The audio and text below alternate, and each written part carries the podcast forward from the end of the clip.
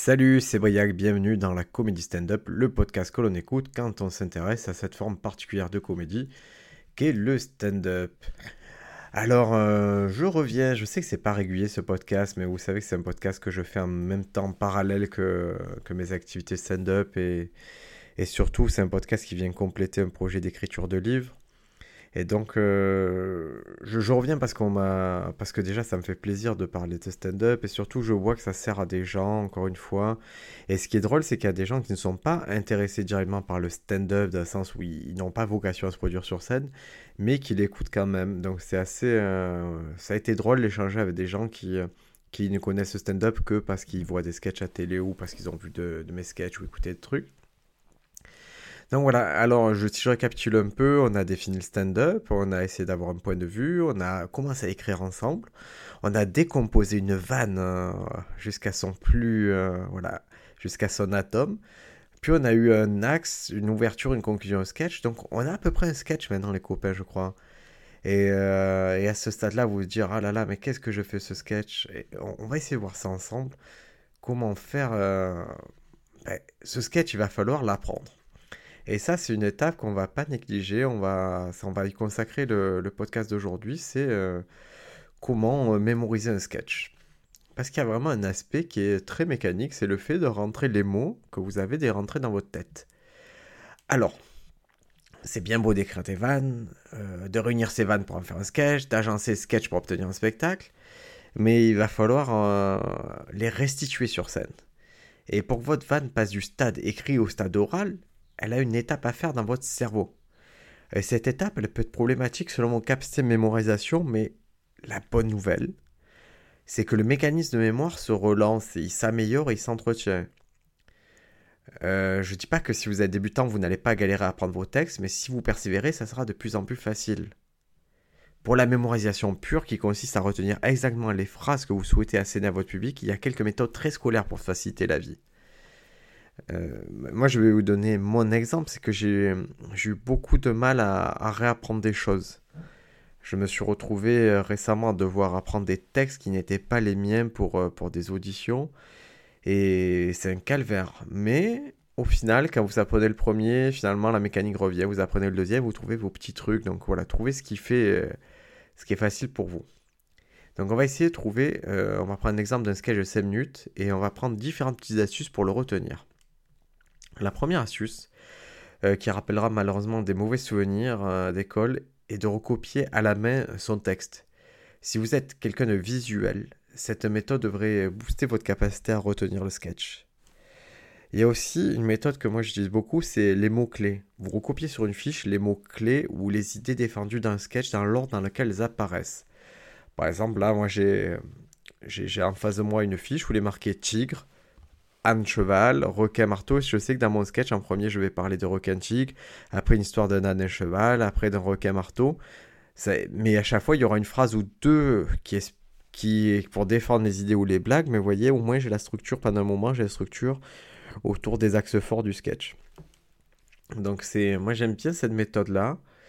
Euh, le but de cette méthode, c'est d'obliger votre mémoire à établir un chemin logique à relier les mots-clés par des phrases voyez, d'avoir. Et après, c'est logique que. Vous verrez que plus vous allez le répéter, plus c'est logique que ça s'enchaîne et vous n'aurez plus besoin de ça. Vous n'aurez peut-être plus besoin que sketch sur les animaux. Peut-être que sur votre note finale, il sera marqué animaux. Et ça regroupera tigre, le requin, le. Euh, et tous les autres animaux dont vous vouliez parler. Moi, c'est. Euh, en fait, c'est vraiment. Quand un sketch est trop frais, c'est la méthode que j'utilise. Ça, sur ma fiche, il y a chaque vanne que je veux défendre. En gardant cette fiche les yeux, je répète le texte. Ça sollicite ma mémoire car j'ai pas devant moi la tournure exacte de la phrase telle que j'avais prévu à la rédaction. Mais si je peux perdre un premier temps un peu de style, c'est normal parce que c'est pas exactement comme je l'ai écrit, donc je perds le style que j'avais prévu. Très vite, mon esprit peut trouver la façon orale la plus efficace de restituer l'idée. Et donc c'est intéressant parce que si, par malheur je n'y arrive pas, rien ne m'empêche de temps en temps de jeter un regard au texte initial que je voulais défendre. Mais la forme qui va sortir sera la bonne forme à l'oral. Alors une dernière méthode que, j'aime pas particulièrement pour la mémorisation, c'est d'apprendre le texte tel qu'il est écrit à la façon d'une récitation. Mais il y en a qui sont très forts. Moi j'ai des copines comédiennes qui... Euh, C'est vraiment, elles, c'est des, des machines. Elles ont un texte, elles vous l'apprennent très vite, elles vous le restituent parfaitement tel qu'il était prévu euh, initialement. Euh, et certains ont les capacités mémorielles pour vraiment intégrer le texte basique sans tenir compte du sens, juste en mémorisant l'agencement des mots. Personnellement, je, si ça fait pas sens, j'ai un mal de chien à retenir. Alors pour ça, ils lisent et relisent le texte, le répètent en permanence et jusqu'à le connaître parfaitement dans un sens comme dans l'autre. Ça aussi, c'est une astuce qu'on avait peut-être, euh, je sais pas si vous le faisiez à l'école, mais les récitations, on les récitait à l'envers. Vers par vers à l'envers et c'était, bah, c'est, la façon la plus, euh, la plus absolue de connaître quelque chose, c'est de pouvoir le dire dans les deux sens. Et je m'en aperçois, moi j'ai, un petit garçon et, et quelque chose qui va savoir l'endroit, il ne saura pas à l'envers compter jusqu'à 10 si maintenant il arrive dans un sens et pas à l'envers et, et je le force à le faire, Je, l'incite à le faire, je le tape pas pour ça, mais comme ça je, sais qu'il sera vraiment à l'aise avec les chiffres quand il arrivera à les réciter à l'envers. Alors, euh, le problème de... Pour moi, le problème de cette méthode d'apprendre vraiment par cœur, c'est que c'est restrictif, surtout dans l'exercice du stand-up où le passage de l'oral, c'est une étape importante de la construction des vannes. Et ce carcan, il peut être limitatif. Il, est aussi propre euh, au trou, je trouve. J'ai l'impression, hein, c'est au trou de mémoire. Comme votre mémoire a retenu de longues séquences, si une séquence revient mal en mémoire, elle peut faire dérailler tout le train de la mémoire. Et des fois, on oublie un mot et on passe le reste du sketch à se dire qu'on a oublié un mot. Et moi, je vous, je vous conseille de, de vous épargner ça. Soyez logique et spontané. Après, si vous avez une capacité à retenir, euh, de cette façon, ben, retenez cette façon d'un premier temps. En façon, il faut, il faut que ça rentre. Donc, euh, quelle que soit la méthode, il faut que ça rentre. Euh, mais même quand j'ai dû restituer le texte d'autres personnes sur scène, personnellement, on m'a toujours laissé l'opportunité de m'approprier les tournures de phrases. Car les metteurs en scène savent que cela facilite la mémorisation et améliore la qualité naturelle du jeu. Donc, même si vous êtes un très très bon élève, vous retenez bien, si vous voyez pendant votre répétition qu'une phrase se dit mieux d'une façon qu'une autre, eh impactez directement la modification sur votre texte. Mettez la meilleure façon de dire. Euh, moi, c'est ce que je fais. Hein. Quand je vous dis que je modifie aussi, c'est qu'à un moment, je ne fais pas confiance en ma mémoire, dans le sens où si je trouve la très bonne formule pour une phrase, euh, je vais l'impacter sur mon texte pour toujours avoir un moment où si j'oublie, je pourrais revenir dans la bonne formule. Donc ça, c'est la mémorisation, très important. Après, il va être question aussi euh, une fois qu'on a passé la mémorisation, il va falloir restituer votre texte. Vous l'avez en tête, il va falloir que ça passe euh, ben, tout simplement à l'oral. Pour ça, il va falloir répéter. Donc aujourd'hui, on se concentre sur répétition, mémorisation. Donc, votre sketch est su, ou en cours d'impression en tout cas dans votre cerveau, il faut répéter. Bien sûr, mémoriser, répéter, ça va de pair. Plus vous répétez, plus vous mémorisez. Et plus vous mémorisez, plus il est simple de répéter efficacement puisque vous n'avez plus cette barrière-là. Euh, faire sauter cette barrière, c'est très très important. Faire sauter cette barrière, ça vous permet de vous concentrer sur le jeu qui est essentiel. Euh, quand je parle répétition, je parle de l'acte qui consiste à jouer seul, sans public, un sketch pour obtenir la force du sketch que l'on souhaite reproduire sur scène devant un public payant aussi si vous avez de la chance. Et la perfection naît de la répétition. Ça, c'est. J'aimerais vous donner des petits mots, trucs euh, de motivation comme ça, mais notez-le, ça, la perfection naît de la répétition. Plus vous allez répéter, plus vous allez vous approcher de l'état de grâce qui fait rire. en fin d'épisode, je vous donnerai une petite phrase que, que j'ai trouvée cette semaine qui est, qui est assez intéressante sur la comédie. Alors, premier conseil pour la répétition, c'est faites comme si. Vous êtes seul dans votre chambre et vous voulez euh, répéter efficacement pour la scène ouverte de samedi, alors visualisez les conditions dans lesquelles cette scène va se dérouler et intégrez-les à votre répétition. Euh, il ne s'agit pas d'inventer des interactions avec le public, par exemple, puisqu'il n'y a pas de public. Vous ne savez pas comment les spectateurs vont réagir. Ne misez pas sur une réaction qui pourrait ne jamais arriver. Par contre, si après avoir joué dix fois votre sketch, toujours la même vanne, toujours au même moment, il y a une réaction du type Oh, on est choqué Là, vous pouvez intégrer une réaction à votre répétition car vous avez certitude que vous serez amené à la jouer pendant votre sketch. Euh, quand je dis faites comme si, c'est aussi euh, en ce moment je, produis des, tremplins d'humour. Et c'est dans une salle qui est assez particulière, c'est un, grand restaurant, c'est un Hard Rock Café. Et il y a une configuration qui est, euh, qui est un peu unique, où la scène est en hauteur, on est un peu loin des gens. Et moi, quand je répète ma présentation de ce truc-là, j'intègre ça.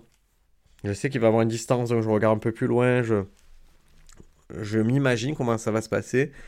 Et j'essaie de voilà d'être en accord avec ça, comme ça, le jour de, de l'événement, je suis au plus près, euh, j'ai répété au plus près de ce que ça sera. Alors je vous conseille d'adapter vos répétitions euh, au lieu, comme je vous le dis, parce que jouer devant 20 personnes et jouer devant 500, c'est pas le même métier. Ça ne veut pas dire que vous ne pouvez pas faire les deux, mais il faut que vous soyez exercé dans les deux disciplines. Par exemple, moi, pendant deux ans, j'ai joué chaque semaine dans une salle contenant 50 sièges. Et les premiers rangs, ils étaient collés à la scène. Donc la salle n'étant pas toujours complète, j'ai eu tendance avec le temps à m'habituer à parler en priorité aux spectateurs de devant et à jouer la tête un peu baissée. Et quand je suis devenu résident d'un plus gros lieu, plutôt de 300 places, que je jouais mes premiers sketchs, j'ai pas intégré ce changement de salle à ma répétition. Et du coup, après le premier sketch, le directeur euh, est venu me voir et m'a dit je, bougeais trop sur scène parce que c'est la façon que je faisais la petite salle. Puis le deuxième sketch, il m'a dit tu regardes un peu trop en bas. Et après le troisième, le comédien m'a dit on ne te sent pas concerné par le fond de la salle, joue pour ceux du fond. Bon, après c'est rentré, mais vous voyez, il a fallu que toutes ces petites remarques, à chaque fois, je les ai rentrées dans ma répétition, dans ma routine. Comme ça, j'étais sûr de qu'il n'y ait pas un quatrième assaut sur mon ego que j'aurais pas supporté. Quoi. Et personne ne vous reprochera jamais de trop répéter. Moi, j'ai vu des gens assez, euh, assez balèzes. Hein, euh, par exemple, une. Euh, oh, son nom m'échappe.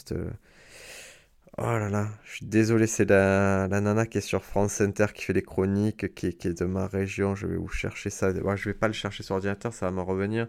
Mais j'ai vu des gens répéter en permanence avant leur sketch et même avant d'entrer sur scène, alors que c'est des sketchs que j'ai vu faire euh, 100 fois, mais ils continuent à répéter parce qu'ils faut que c'est, ils savent que c'est. Euh, ah, vous voyez, j'arrête de, cliquer sur l'antipe, ça vous fait des petits bruits. Bon, c'est pas grave. Je sais pas, je me souviens plus de cette jeune femme, ça me reviendra plus tard. Mais elle fait des chroniques où elle parle très vite sur France Center. Bref, elle, je l'ai vu répéter euh, devant, la salle, alors que ce sketch, j'ai vu à chaque fois que je l'ai vu d'un gros gala, j'ai vu répéter comme une dingue avant d'entrer sur scène, alors que j'ai toujours vu faire le même sketch. Euh, moi, il m'est arrivé de faire la première partie de Kev Adams dans Zénith, et forcément, les techniciens, ils comprennent que les conditions sont entièrement nouvelles pour, euh, pour, pour vous, et, ils vous laissent le temps de vous habituer. Hein. Euh, que ce soit à la scène, aux lumières, au son qui est incroyablement amplifié. Donc, euh, demandez, selon les conditions, demandez à avoir des répètes, demandez le temps de répète, n'hésitez pas à demander de la répétition avant. Il euh, n'y a personne, jamais personne ne vous le reproche, honnêtement. Je vois pas dans quel monde on va vous dire non, tu répètes trop.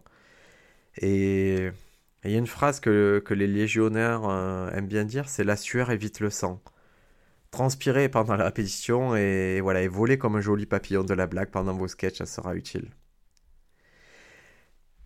Donc ça, ce sont les répétitions qui se passent chez vous ou, sur, sans public. Maintenant, on va passer à la répétition sur scène. On passe pas d'une idée de sketch à l'écrit à un sketch 100% efficace sur scène sans étape. Et c'est pour ça que sont faites les scènes ouvertes, pour vous permettre de donner vie et de comprendre comment le public réagit à vos nouvelles idées. Si vous avez un nouveau sketch à défendre, alors je vous, conseille d'organiser un cycle de vie sur scène en prenant un calendrier. Vous allez vous dire, je jouerai ce passage de 4 minutes lors de telle scène ouverte en intégralité.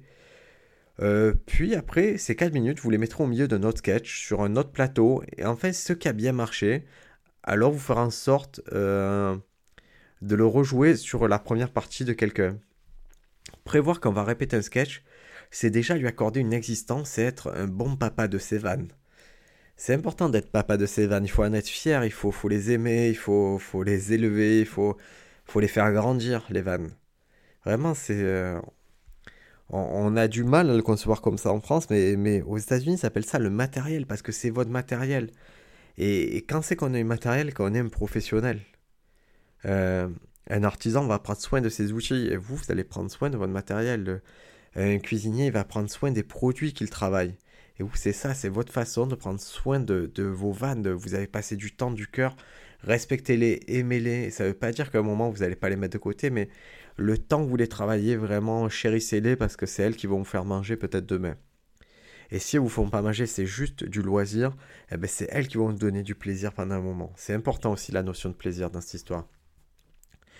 Donc la répétition sur scène, pourquoi organiser des répétitions pour vos sketch? Parce que ça va apporter une autre dimension au sketch. Et tel qu'il était initialement conçu, qui était très littéraire, puisque vous allez intégrer le rendu. Le rendu, c'est la façon dont vous délivrez le texte, le delivery en anglais. Et une mauvaise blague peut être sauvée par, par un bon rendu. Et un mauvais rendu peut être sauvé par une bonne construction littéraire. Ça, c'est euh, Jay Leno qui, euh, qui, disait ça, et c'est vrai que c'est important. Donc, on est euh, toujours sur, sur cette idée de, répétition. On va s'arrêter là quasiment. Je vais vous donner un dernier conseil pour les répétitions. C'est bien souvent, on, on rapporte la comédie à soi-même. Il faut que je sois comme ci ou comme ça. Alors que la bonne approche, à mon sens, c'est je veux faire passer cette idée ou telle autre idée. Et, croyez-le ou non, votre corps va suivre et votre esprit aussi. Si vous êtes fédéré autour de la notion d'idée à défendre, pas de paraître. Des fois, cette méthode vous fera sentir étrange, mais, au final, cette honnêteté intellectuelle sera payante car c'est vous. C'est vraiment, c'est, euh, ça vous ressemble. Ce que vous allez faire là, c'est vous, avec vos, qualités, vos défauts. Mais on ne pourra pas dire que vous n'êtes pas honnête. Et ça, c'est. vous savez que c'est une notion, l'honnêteté dans le, dans le stand-up, c'est une notion qui me tient à cœur. Parce que je crois que, qu'au final, il reste, c'est ça qui va rester. Ça va être dur de faire différence avec, euh, avec tous les autres humoristes. Mais si vous êtes honnête, vous n'avez pas vraiment à faire besoin de la différence, parce que vous êtes différent déjà des autres. Vous avez votre propre truc. Donc. Euh, que les gens adhèrent ou pas, hein, mais c'est au moins vous avez défendu votre idée de ce que c'était l'humour. Et la confiance en soi, c'est euh, un peu, à mon sens, indissociable du stand-up. En tout cas, les stand-up que j'aime, euh, les artistes que j'aime, je trouve qu'ils ont une confiance en soi qui est énorme. En tout cas, sur scène. Peut-être que avant d'entrer, ils ont le track et, je pense pas qu'il est vraiment maintenant. En tout cas, ça me semble. Euh, peut-être sur les grosses salles, mais, ou peut-être qu'il y a un jeu, mais je crois que le, track, ça disparaît avec le temps, ça vous inquiétez pas. Mais pour pas avoir le track, le mieux c'est si vous avez bien répété, vous êtes sûr de vos phrases, si vous enlevez le côté. La pire qui puisse vous arriver, c'est vous dire Ah, j'ai peur d'oublier quelque chose. Et ça, c'est. C'est pas bon de jouer avec cette peur. Et pour vous abstraire de cette peur, ben, répétez, répétez chez vous, répétez plein de fois, répétez sur scène, répétez en voiture, répétez partout. Il y a Allez, encore une petite astuce de répétition, de mémorisation. Euh, il y a Bénédicte, euh, que vous avez entendu dans la première saison, Bénédicte Vidal. Elle, elle fait, euh, ces répétitions, elle les fait en les couplant à des moments un peu, un peu simples, un peu de la vie. Par exemple, en faisant la vaisselle, elle va répéter mécaniquement son texte. Et elle a cette capacité, si je parle avec elle, capacité à sortir n'importe quel moment de son spectacle, de me le réciter parfaitement. Et alors que moi, si vous me demandez n'importe quel moment d'un spectacle, c'est. C'est dur de, de m'affranchir de la façon de le jouer. Je suis obligé de, de repenser l'idée. Par exemple, là, je prends, j'ai un tableau, je, je vois qu'il est marqué Christ péché. Et il faut que je me restitue d'un contexte, que je me, mon corps est obligé de se réapproprier cette partie-là et pour le ressortir. Je dois un peu l'intellectualiser. Donc les deux méthodes ont leurs avantages et leurs inconvénients, mais j'aimerais avoir cette capacité à tout apprendre comme elles. Voilà, c'est un petit épisode parce que les répétitions, ça, c'est quelque chose, vous passerez pas à côté. Euh, si vous voulez une image euh, forte, euh, ben, c'est votre cardio, les répétitions, les amis. C'est si vous avez déjà fait du sport, ben, c'est ce moment où vous passez à courir, et moment où personne vous dit de courir, parce que personne vous dira jamais de courir hein, dans le sport, parce que parce que les gens, ce sont pas vos, vos parents, ce sont pas forcément vos entraîneurs, mais il faut courir et vous aurez plus de cardio, et le cardio, c'est ce qui permet de faire des belles performances. Et euh, si vous n'avez pas le cardio en sport, ben, il n'y a pas de sport, parce que vous allez arrêter très vite. Par contre, si vous avez le cardio, vous avez la possibilité de faire les matchs, et vous avez cette super possibilité, si vous avez le cardio, euh, quand vous faites du sport, c'est de mieux vous entraîner. Vous allez vous entraîner plus longtemps que les autres, vous allez vous entraîner mieux que les autres. Donc, euh, avoir les sketchs en tête, avoir bien répété, avoir bien mémorisé, ça vous permet, un, la mémorisation vous permet de bien répéter, et bien répéter, ça vous permet de bien jouer. Donc le cardio vous fait bien vous entraîner et le bon entraînement vous fait jouer de beaux matchs. Allez, je termine sur un truc de. Une citation de Jerry Seinfeld qui dit que, que le parcours d'un humoriste, la première chose que vous devez faire, c'est faire rire votre famille, vos proches. La deuxième chose, c'est euh, faire rire euh, des étrangers. La troisième chose, c'est d'être assez bon pour faire rire euh, des étrangers qui ont payé pour vous voir. Et la quatrième étape, voilà, le Graal, c'est d'être assez bon pour que les gens aient envie de parler comme vous.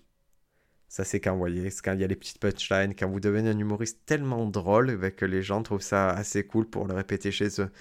Voilà, les amis, c'est la fin de cet épisode. Ben, le prochain épisode, je, je pense qu'on va poursuivre sur nos histoires de répétition. Peut-être qu'on va. Allez, on va parler de la première scène. Ça vous va La première épisode, on parlera de la première scène et comment, comment aborder la première scène, où la trouver et quoi faire en scène ouverte. Salut